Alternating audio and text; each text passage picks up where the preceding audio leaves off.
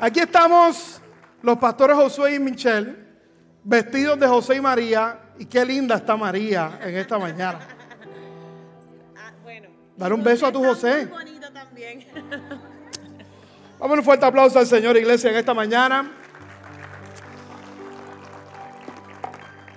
Queremos ser muy breves, pero hoy quisimos, escuche bien, ¿verdad? Queremos ser puntuales, sé que tenemos los niños en casa, pero hoy quisimos, ¿verdad? Venir disfrazados, tal vez un poquito de José y María, porque basado en su historia queremos compartir un mensaje en el día de hoy.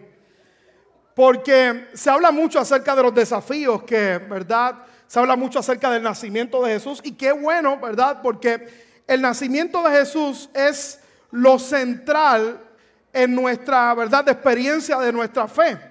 Es lo central en la historia navideña. El foco es Jesús.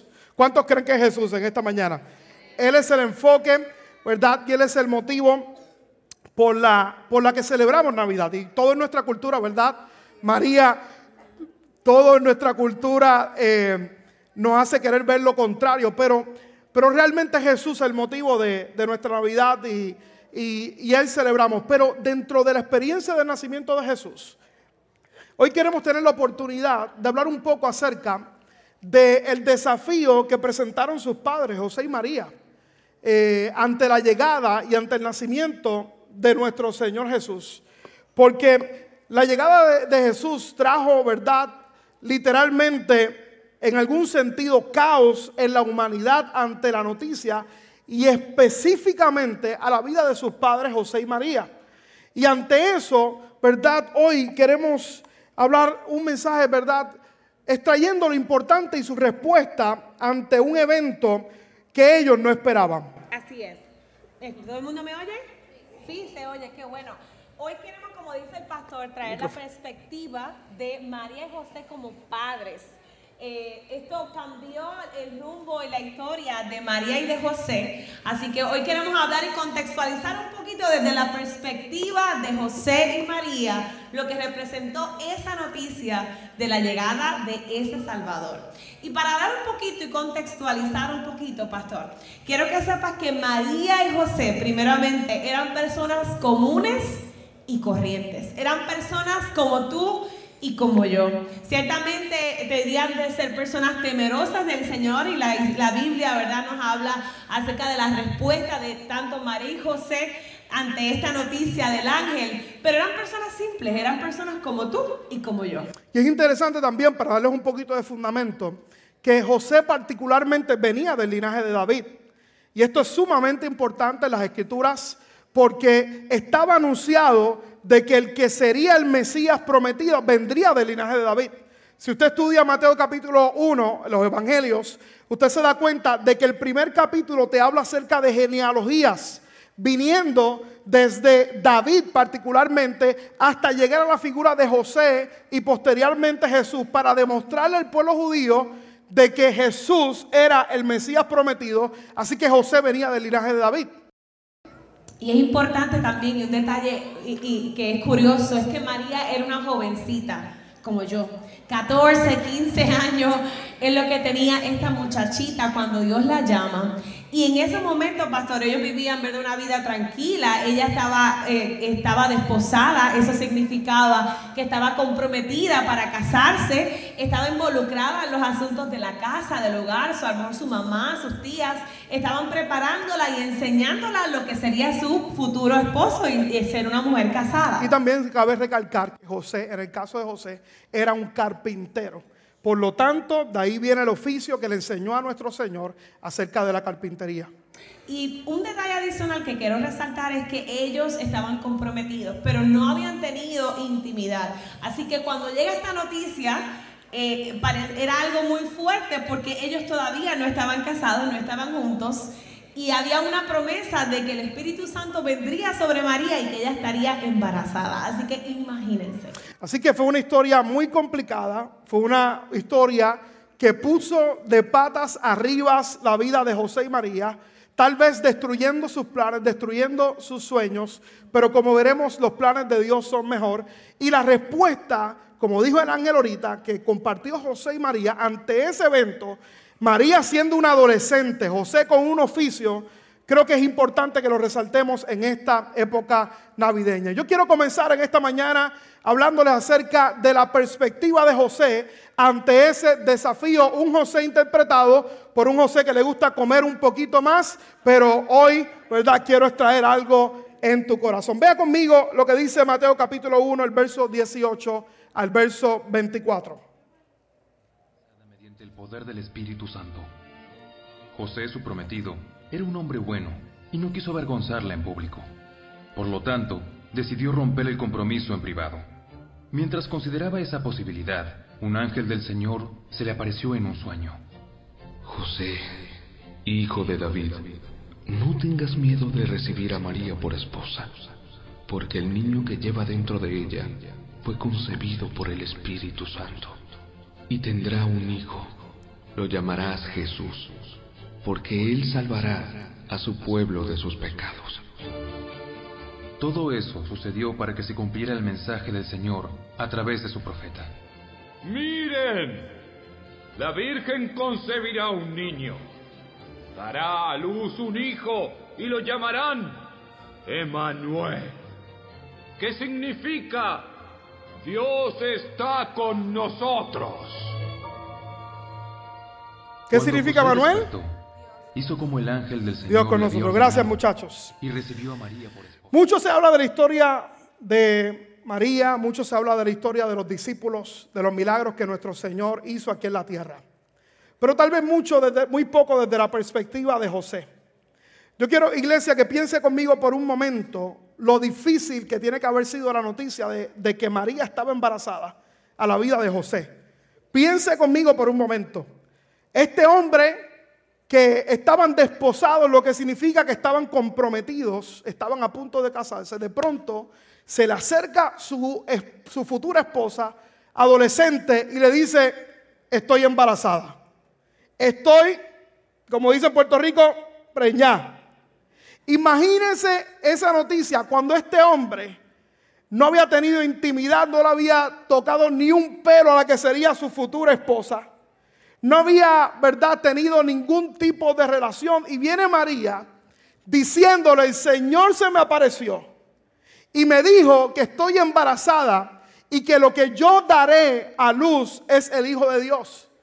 Créame, amado hermano, escuche bien en esta mañana, de que a la vida de José tienen que haber pasado muchísimas emociones. Tiene que haber pasado cuanto pensamiento y guerra de pensamientos tiene que haber llegado a la figura de José, porque él no entendía el plan que Dios le estaba trazando para él. Había una guerra de pensamientos. Si usted, verdad, profundiza en la escritura que leímos, se da cuenta de que él ya había resuelto dejar a María en secreto. Era un caballero. Él no quería difamar a María. Él no quería, verdad, decir algo negativo de ella. Por lo tanto, había planificado ya dejar a María en secreto hasta que se le apareció al ángel. Y el ángel le dijo, José, el bebé que tiene María en el vientre es producto del Espíritu Santo, es el Hijo de Dios. Es producto de, de el plan de Dios para la humanidad de restauración. El bebé que está en el vientre de María no es nada más ni nada menos que el Mesías que tanto ustedes estaban esperando. Ahora, la pregunta en esta mañana, escuche bien, la pregunta, ¿usted cree que José entendió lo que estaba pasando? Claro que él no había entendido lo que estaba pasando. Mire hermano, si alguien se le aparece a usted con una noticia como esa, créame que le digo que usted, su mente humana y su lógica humana no va a poder interpretar todo lo que está viviendo.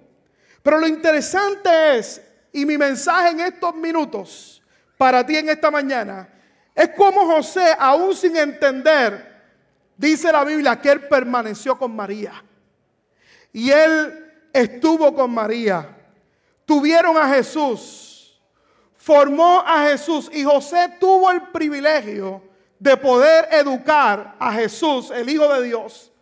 Poder enseñarle carácter, enseñarle oficio, y enseñarle a vivir una vida digna que honrara al Padre Celestial, producto de la obediencia de Él, aun cuando no podía entender. José no podía entender lo que estaba viviendo. José no podía entender, ¿verdad? Todo lo que implicaba cómo es posible que una mujer que no ha tenido relaciones sexuales esté embarazada. Estoy seguro que José no entendía. Sin embargo, escuche bien, él decidió obedecer y escogió el camino de la obediencia. Y mi mensaje para ti en esta mañana a través de la vida de José, que es el camino que tú y yo también debemos seguir, porque usted y yo de igual manera, nunca podemos entender todo el plan de Dios para cada uno de nosotros. Nuestra experiencia cristiana, yo quiero decirle en esta mañana que usted y yo nunca vamos a entender toda la magnitud del plan de Dios para nuestra vida, pero ahí es que entra la obediencia. Ahí es que usted y yo escogemos obedecer a Dios por encima de toda circunstancia. De hecho, hablando de la obediencia, yo quiero decirte en esta mañana que para Dios es tan importante el tema de la obediencia, que es el segundo tema central en las escrituras.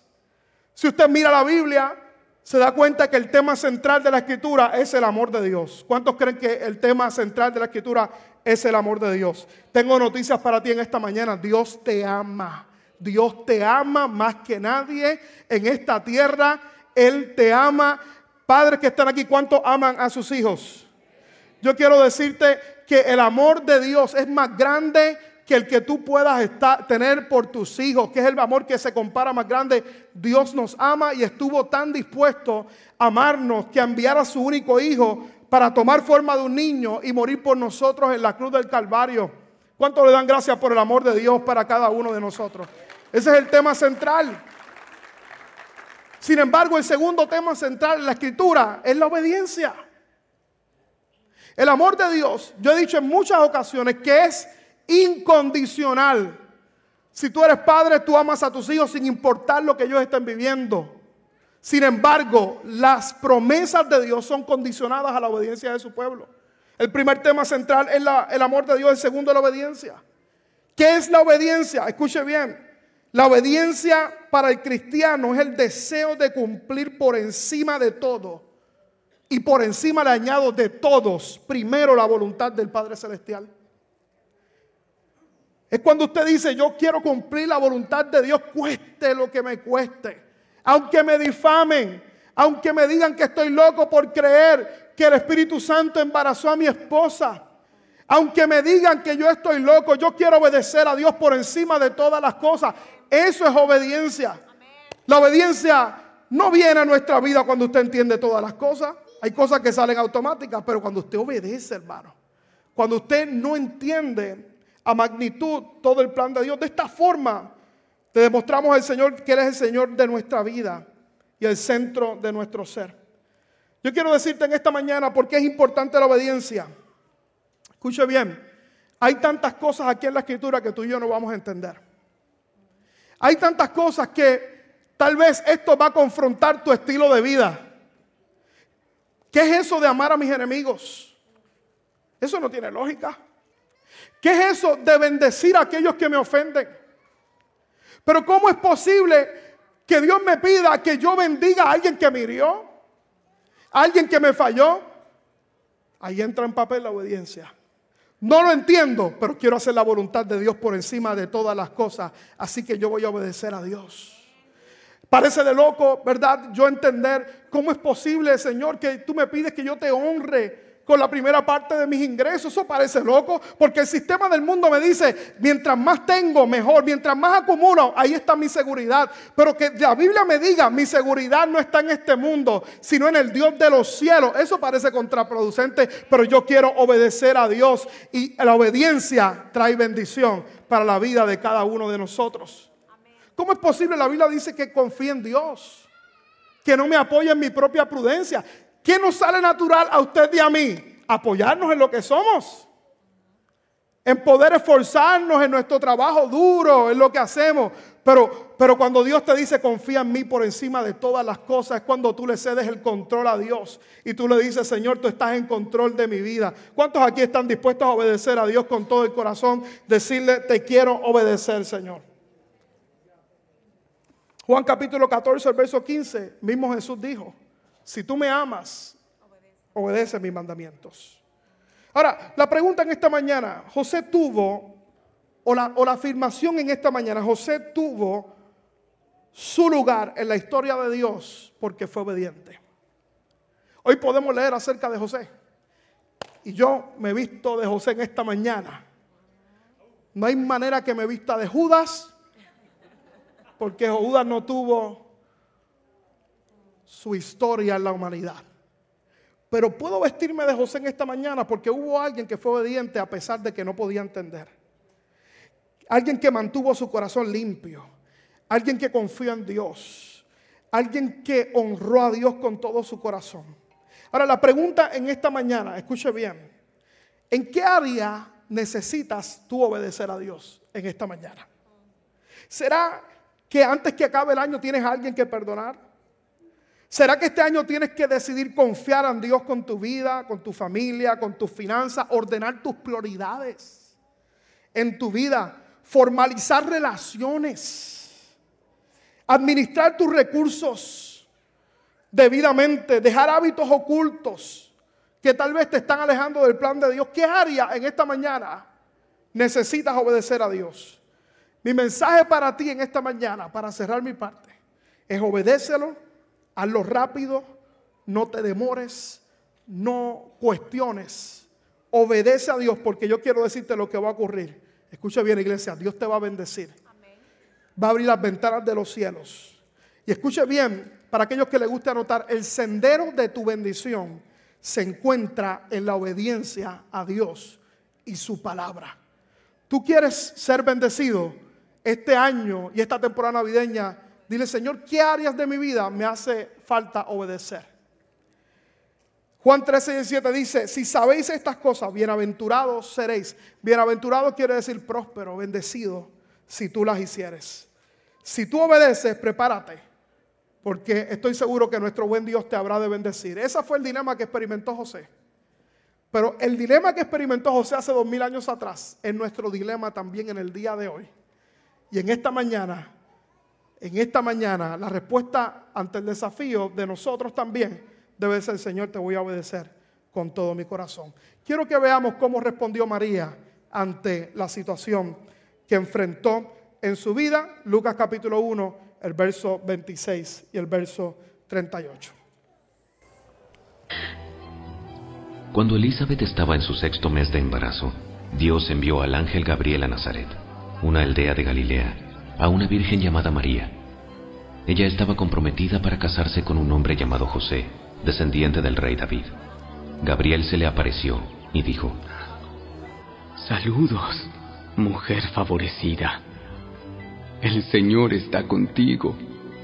Confusa y perturbada, María trató de pensar lo que el ángel quería decir. No tengas miedo, María, porque has hallado el favor de Dios concebirás y darás a luz un hijo, y le pondrás por nombre Jesús. Él será muy grande, y lo llamarán Hijo del Altísimo. El Señor Dios le dará el trono de su antepasado David, y reinará sobre Israel para siempre. Su reino no tendrá fin.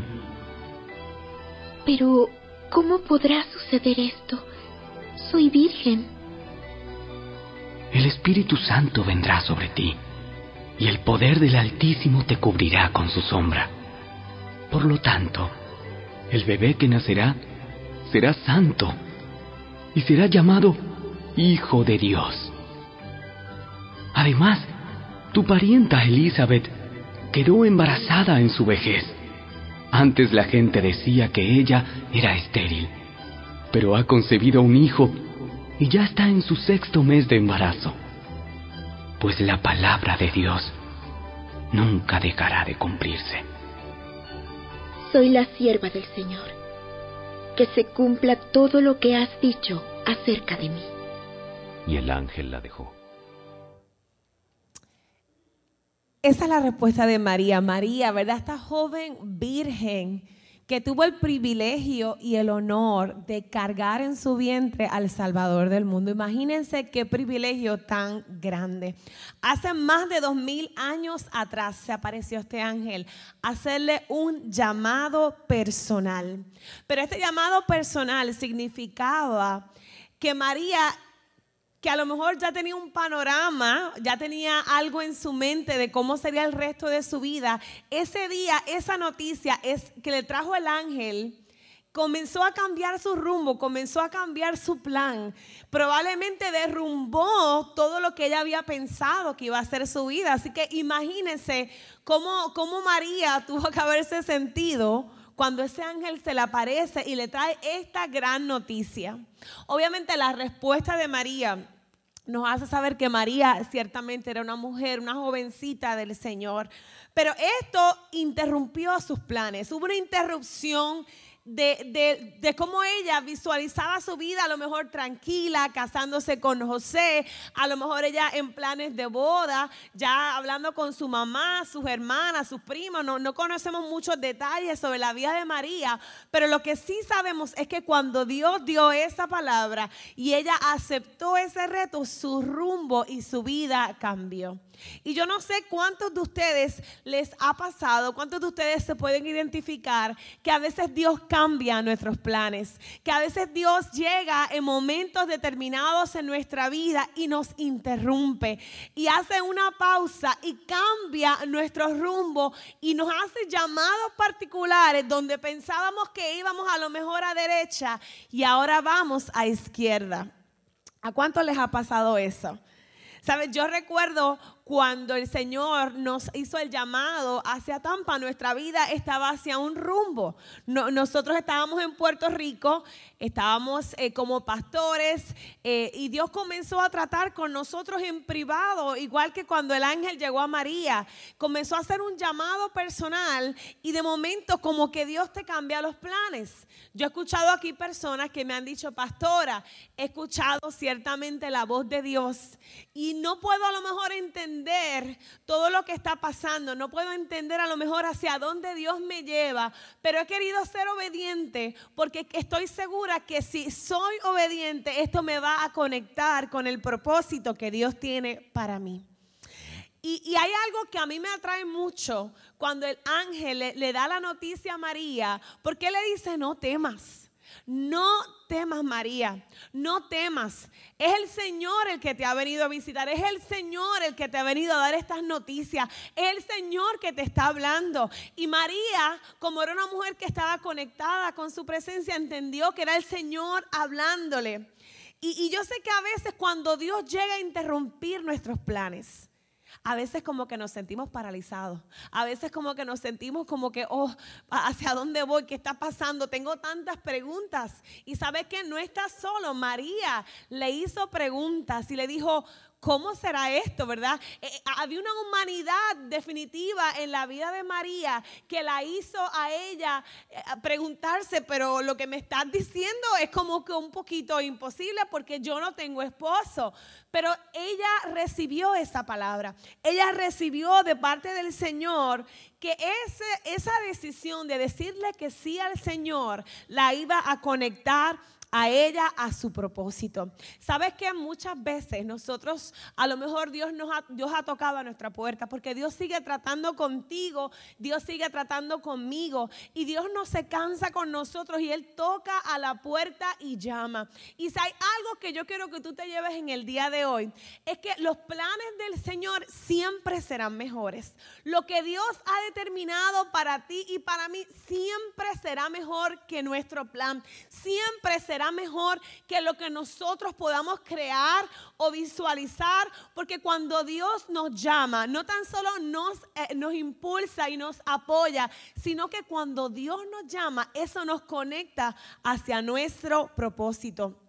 Isaías 55, 8 y 9 dice que los planes del Señor y los pensamientos del Señor son más altos. Ha habido momentos donde hay puertas que se han cerrado en mi vida, pero sabes que yo he determinado en mi corazón que yo quiero estar conectada a la voluntad de Dios. Yo quiero estar caminando en la voluntad de Dios. Y siempre me han parado en esta palabra de Isaías, por donde dice que los pensamientos de Dios, los planes de Dios, los caminos de Dios son mejores que mis caminos. Y aun cuando Dios me tome por sorpresa, aun cuando Dios me haga un llamado particular que no puedo entender, aun cuando Dios me esté inquietando a hacer algo que digo, ¿por qué? ¿Por qué yo? Yo no me siento capaz, yo no me siento que doy la talla. Cuando tú le dices que sí al Señor, el Señor no tan solo te equipa, no tan solo te apoya, sino que te conecta al propósito de vida para el cual Él te ha llamado.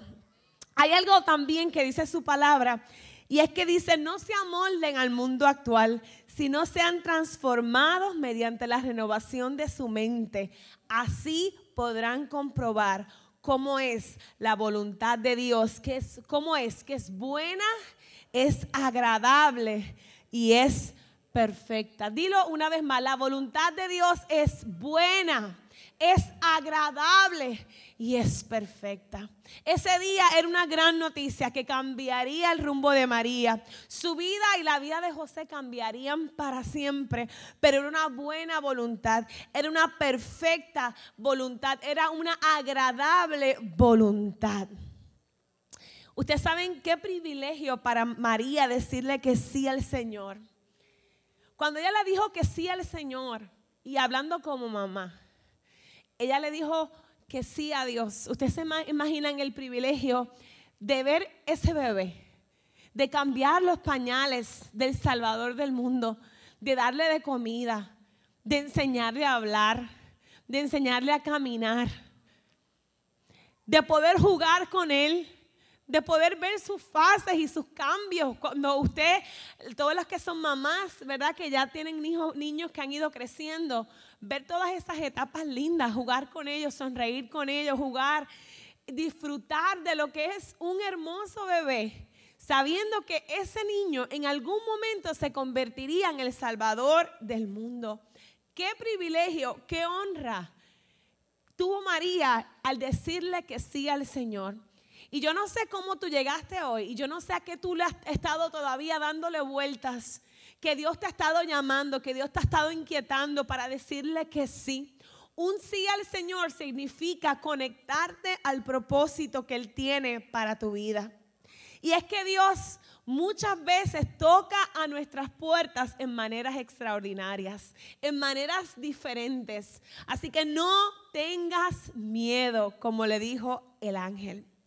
Ahora bien, hay algo más que quiero enseñarte de María. Y es que lo que el ángel estaba planteando, como decía el pastor, era humanamente imposible. María y José aún no estaban casados, aún no habían intimado. Así que el ella quedar embarazada era algo imposible. Pero si hay algo que toca mi corazón, y esta es mi parte favorita del texto, es que el ángel del Señor, cuando ella le dijo, ¿cómo será esto? ¿Cómo será esto? Y esta es mi parte favorita, cuando dice que el Espíritu Santo vendrá sobre ti y el poder del Altísimo te cubrirá con su sombra. El Espíritu Santo vendrá sobre ti y el poder del Altísimo te cubrirá con su sombra. ¿Qué me dice esto? Que el Dios Todopoderoso entra en escena ante panoramas imposibles. Y yo no sé qué imposible tú tienes hoy delante de ti, pero yo sí sé que cuando Dios hace su entrada triunfal, donde hay un ambiente de fe, donde hay alguien que crea en lo que Él ha dicho, Él hace lo imposible. María estaba ante un panorama imposible. Pero el Señor le dijo, no te preocupes porque el Espíritu Santo va a venir sobre tu vida y el poder, el poder del Altísimo te cubrirá. Sabes, hay cosas que no las podemos hacer solo. Hay cosas que parecen difíciles o imposibles. Hay panoramas en nuestra vida y yo no sé cuál es ese para ti en el día de hoy, pero yo quiero decirte que cuando tu confianza está puesta en el Señor, tú vas caminando y tú vas tranquilo porque tú sabes que tú vas lleno de su Espíritu Santo, que el poder del Altísimo te favorece de día y de noche, en tu entrada y en tu salida. Que tú no tienes que temer porque tú has recibido una palabra y tú estamparas en esa palabra. No importa cómo se llame el problema. El problema es que hoy tenemos esta generación, es que todo lo queremos resolver con un Google Search, con un Siri, ¿verdad? Todo lo queremos ahora, todo lo queremos resolver en, nuestra, en nuestro conocimiento, con nuestro, nuestras propias fuerzas, con nuestras habilidades. Hoy no queremos decirle Señor, o por lo menos a veces Dios no es nuestro primer recurso. Todo lo queremos resolver con nuestras habilidades humanas, con nuestro conocimiento humano. En ese momento María tenía que tomar una decisión de creerle al Señor. Y yo no sé si tú estás en la misma posición hoy de María, donde tú tú necesitas un milagro, donde tú necesitas creer, donde tú necesitas llenarte de fe, dejar a un lado todo pensamiento, toda racionalización, todo análisis. A veces tanto análisis te traerá parálisis y te separará de recibir lo que Dios ha preparado para ti. Mire iglesia, hay cosas que solamente tú podrás recibirlas en fe. Hay cosas que solamente tú las vas a poder recibir creyendo, creyendo, porque no parecen lógicas. Habrán cosas que no le podrás dar la vuelta, que, que, no podrán ser racionalizadas, pensadas, discernidas, resueltas. Pero el Señor te dice hoy, si puedes creer con fe, para el que tiene fe, todas las cosas le son posibles. Él tiene poder para sanar cualquier enfermedad. ¿Cuántos creen eso? Él tiene poder para restaurar familias que están rotas. Él tiene poder para liberarte de adicciones, de cadenas, de depresiones, de faltas de, de, cuidados que puedes tener en el día de hoy. Dios puede llenar vientres vacíos en el nombre de Jesús. María le respondió, soy la sierva del Señor que se cumpla todo lo que has dicho acerca de mí. María se puso a disposición. A veces, ¿verdad? Lo único que hace falta es decir, sí, haz conmigo lo que tú quieras. Yo he aprendido varias claves poderosas que dice que a mí me toca hacer lo ordinario y el Señor hará lo extraordinario.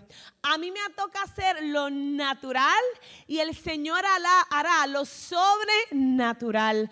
A mí me toca hacer lo posible, pero solo Dios puede hacer lo imposible. La pregunta es, ¿qué estás haciendo? ¿Te estás poniendo a disposición del Señor? ¿Estás creyendo y confiando? E, esta, esta relación, tanto José como María, ellos tuvieron que confiar. Mire, ellos tuvieron que confiar. Porque yo incluso pienso, ¿verdad? Todo lo que pudo haber pasado por sus mentes era una cuestión de creer en fe lo que estaba siendo planteado y caminar día tras día, mientras ese vientre crecía, mientras ese niño se desarrollaba. Una vez ese niño nació porque aún su parto fue un parto muy difícil, en condiciones difíciles. Imagínense todo lo que tenía que pasar por la mente de estos dos seres humanos. Pero ¿sabes qué? Cuando Dios declara una palabra, no importa lo que pase, no importa las tempestades, no importa lo, que vaya mal, lo que salga bien en el camino. Cuando tú confías y tú pones todo en las manos del Señor, tú vas a ver que al final del camino habrá un Salvador que vendrá al mundo y que sanará y que levantará a los caídos y que dará su vida para, para salvar la vida de miles de personas y de toda una humanidad. Eso lo hace el poder de la fe. Y los milagros solamente ocurren cuando hay fe. Cuando podemos creer en la palabra del Señor por encima de todo entendimiento humano. Ahora bien, quiero preguntarte para ir cerrando, ¿en qué área de tu vida tú necesitas creerle al Señor? ¿Qué imposible está frente a ti en el día de hoy? ¿Qué es ese imposible que tú dices, de verdad que no sé cómo? ¿Podrás creerle al Señor con todo tu corazón? De que Él es el Dios de lo imposible y de que en mi vida está en las manos del Señor. Quiero invitarte a que por un instante saques tu mirada del problema y que pongas tu mirada en el que puede resolver todos tus problemas, en el que va por encima de todas las cosas. Pero a veces estamos tan, nuestros pensamientos están tan y tan enfocados en el problema, en la ansiedad, en la lucha, en el qué voy a hacer, en el cómo. Podrás salirte de ahí por un minuto y podrás levantar tu mirada al cielo y poner tus ojos en el Todopoderoso, en el que ha creado todas las cosas, en el que hizo todo y se ha encargado y te ha traído hasta el día de aquí. Su palabra dice, ¿cómo Él no va a tener cuidado de ti si Él tiene cuidado de las aves? Si, todo lo que tú ves Él lo hizo. ¿Cómo Dios, siendo un Dios tan bueno, no va a socorrer a sus hijos que levanten su mirada y, su mirada y le digan, Señor, yo creo en ti, yo creo en tu palabra, yo creo lo que vas a hacer. Puesto los ojos en Jesús, el autor y el consumador de nuestra fe. Yo me imagino que cuando María recibió ese muchachito y vio al Salvador, yo me imagino cómo esta mujer se le tuvieron que haber parado todos sus pelitos porque es como que, wow, lo que un día el ángel me dijo, hoy lo puedo ver. Hoy lo tengo en mis brazos. Yo quiero hoy retar tu fe. Porque yo sé que a lo mejor has estado lidiando con cosas por mucho tiempo. Pero quiero que sepas que tú no estás solo. Su palabra dice que Él ha prometido estar contigo todos los días de tu vida. Su palabra ha dicho, no te he dicho que si crees tú vas a ver la gloria del Señor. Su palabra dice, caerán a mi lado mil y diez mil a mi diestra, pero a mí no llegarán. Su palabra dice que Él va a proveer todo lo que a mí me haga falta conforme a sus riquezas en gloria. Su palabra dice, no temeré lo que pueda hacer el hombre. Su palabra es fiel. Su palabra permanece. No temas, te dice el Señor. Levántate en fe. Y cree que para el Señor no hay nada imposible. Amén. Yo le daría un fuerte aplauso al Señor en esta mañana. Damos fuerte el aplauso al Señor. Acá, negra, ¿qué pasa contigo? José y María, ante un evento de mucha dificultad, respondieron en fe y en obediencia. La pregunta en esta mañana, y ese es el mensaje navideño en el día de hoy.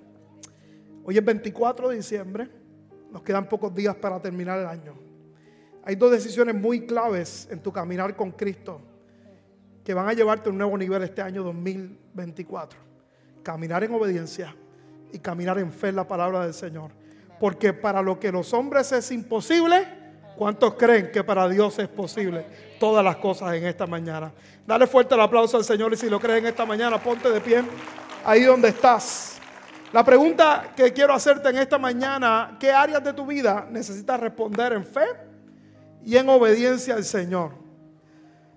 Este año Dios nos ha hablado muchas cosas. También la pastora sobre la iglesia. Y queremos responder en todo tiempo en obediencia y en fe. En nuestra familia hay cosas que Dios te ha hablado. Hay que responder en obediencia y en fe. Hay cosas que no vamos a entender pero tenemos que, pero si obedecemos, Dios abrirá las ventanas de los cielos. Y si le creemos, veremos su favor y su gracia como nunca antes en nuestra vida. Levanta tus manitas al cielo ahí en esta mañana. Vamos a darle gloria a quien honra merece. Padre, te doy gracias en esta mañana. Gracias por tu pueblo que se ha reunido en este lugar. Gracias porque cada uno de nosotros en esta mañana, Señor, nosotros respondemos ante los desafíos que puedan venir como José y como María, en obediencia y en fe en tu palabra, mi Señor. Te damos gracias en esta mañana porque aun cuando no lo entendamos, aun cuando hayan desafíos, cuando hayan obstáculos en nuestras vidas, mi Señor, yo sé que tú estás con nosotros como poderoso gigante. Te pedimos tu bendición en esta mañana. Te pedimos, Señor Jesús, que nos ayudes, que nos des tu favor, tu gracia. Somos bendecidos en ti. Y ayúdanos, Espíritu Santo, a que cada uno de nosotros podamos caminar, Señor, en obediencia a tu palabra. Y que podamos creerte a ti por encima de nuestra realidad humana en esta mañana. Que como mi Señor le tocó vivir a José y a María ante un tiempo de desafíos, ante un tiempo donde sus planes fueron interrumpidos. Señor Jesús, que cada uno de nosotros en esta mañana pueda amarte y que pueda obedecerte con todo nuestro corazón y que podamos creerte a ti, al Dios para el cual no hay nada imposible, porque no hay nada imposible para Dios. Repite conmigo eso en esta mañana, diga conmigo, porque no hay nada. Vamos, dilo fuerte, no hay nada imposible para nuestro Dios. Gracias Señor te damos en esta mañana. Te honramos y te damos toda la gloria, mi Señor. Y te damos toda la honra por cada vida, cada corazón en esta mañana que está aquí en este lugar. Gracias porque tú conoces sus deseos, sueños, los planes. Hay un plan y un propósito muy importante que tienes trazado para cada vida y cada corazón. Y ese propósito se encuentra precisamente, mi Señor, en lo que celebramos en esta temporada navideña, que tú viniste al mundo y que enviaste a tu Hijo y que vino a esta tierra en un humilde pesebre, pesebre y fue a la cruz del Calvario. Pero ese no fue su destino final, porque al tercer día resucitó de entre los muertos y hoy podemos celebrar que esa tumba está vacía y que nosotros, tus hijos, tenemos propósito para la gloria de tu nombre. ¿Cuánto le dan gracias al Señor ahí donde estás? Ahí en esta mañana, dale fuerte el aplauso al Señor. Ahí donde estás en esta mañana. Vamos, fuerte el aplauso al Señor. Quiero así de pie en esta mañana. Quiero hacer algo que hacemos tradicional, ¿verdad? Eh, aquí en los Estados Unidos, en Puerto Rico, nunca hicimos esta ceremonia, así que tenemos algo de, de los americanos con nosotros, ¿verdad? Que heredamos. Y es la ceremonia de las velas. Todo el mundo tiene una vela consigo. Ahí yo le invito ahí donde está, que pueda levantarla ahí, prenderla. Algunas, las que son larguitas, tiene que moverle un poquito la, la parte de arriba, otro quitarle el papelito de la parte de abajo. Y quiero que mientras te preparas, quiero leerte lo que dice Mateo capítulo 5, el verso 14 al 16. Mateo capítulo 5, el verso 14 al 16. Mira lo que dijo Jesús. Y si pueden ayudarme ahorita a los muchachos a bajar un poquito de intensidad de las luces. Dice, ustedes son la luz del mundo. Mire lo que dice. Ustedes son la luz del mundo. Como una ciudad en lo alto de una colina no puede esconderse. Nadie enciende una lámpara y luego la pone debajo de una canasta. En cambio, la coloca en un lugar alto en donde ilumina a todos los que están en la casa. Y mira lo que dice, de la misma manera, dejen que sus buenas acciones brillen en la vista de todos, para que todos alaben a su Padre Celestial. Mire qué interesante esta escritura, porque Cristo dice, escuche bien, en esta mañana, ya nos vamos en, en breves minutos, dice, ustedes son la luz del mundo. O sea, ¿qué somos? Somos la luz del mundo. En tinieblas usted y yo debemos ser la luz que alumbre y que la gente vea nuestras obras y le den gloria a nuestro Padre Celestial. Pero mire qué interesante, porque si tú dejas ese verso ahí, ¿verdad? Te quedaste con un mensaje para ti, ¿verdad? Sí, la identidad, tener la luz del mundo. Pero mira Juan capítulo 8, el verso 12. Dice, otra vez Jesús le habló diciendo, yo soy la luz del mundo. Primero Jesús le dice, tú eres la luz del mundo. Pero aquí te dice la realidad. No, no es que tú eres la luz del mundo, es que yo soy la luz del mundo. Y el que me sigue no va a andar como. Vamos, iglesia, ayúdame a predicar. El que siga a Jesús, ¿cómo no va a andar? En tinieblas. sino que tendrá la luz de la vida. Entonces, ¿qué quiere decir? ¿Cómo yo reconcilio esto en esta mañana? Entendiendo que yo soy la luz del mundo, pero por una sencilla razón, porque sigo al que es la verdadera luz, que es a nuestro Señor Jesús. Y quiero hacerle la analogía en esta mañana, es como el sol y la luna. ¿Sabes que la luna no tiene luz propia? ¿Qué hace la luna? La luna es el reflejo del sol, de la luz del sol. De la misma manera, usted y yo, escuche bien, no somos luz por nosotros mismos. Somos luz porque seguimos a Jesús y que somos el reflejo de nuestro Señor Jesús aquí en la tierra. ¿Qué celebramos también en esta temporada navideña? Que la luz del mundo vino aquí a la tierra y que tú y yo somos el reflejo de esa luz, de la luz de Jesús, que necesita ser transmitida en todo tiempo y en todo lugar donde usted y yo vayamos en esta tierra. Yo te invito ahí, levanta tu luz en alto ahí en esta mañana. Levanta en alto, mira qué linda la iglesia en esta mañana. Gente que le diga al Señor, Señor, yo soy la luz del mundo porque soy el reflejo de tu luz. Esperamos que esta palabra haya sido de bendición para tu vida. Te invitamos a que te mantengas conectado con nuestra iglesia y ministerio a través de las redes sociales. Puedes buscarnos bajo Iglesia Bahía Vida y nuestra página de internet bahiavida.church donde podrás encontrar mayor información y podrás acceder a contenido y encontrar los enlaces para continuar ayudándonos a llevar la palabra de Dios a través de tu generosidad. Finalmente, gracias por tus oraciones y te invitamos a que te mantengas conectado a la palabra de Dios a través de nuestra iglesia Bahía Vida. Bendiciones.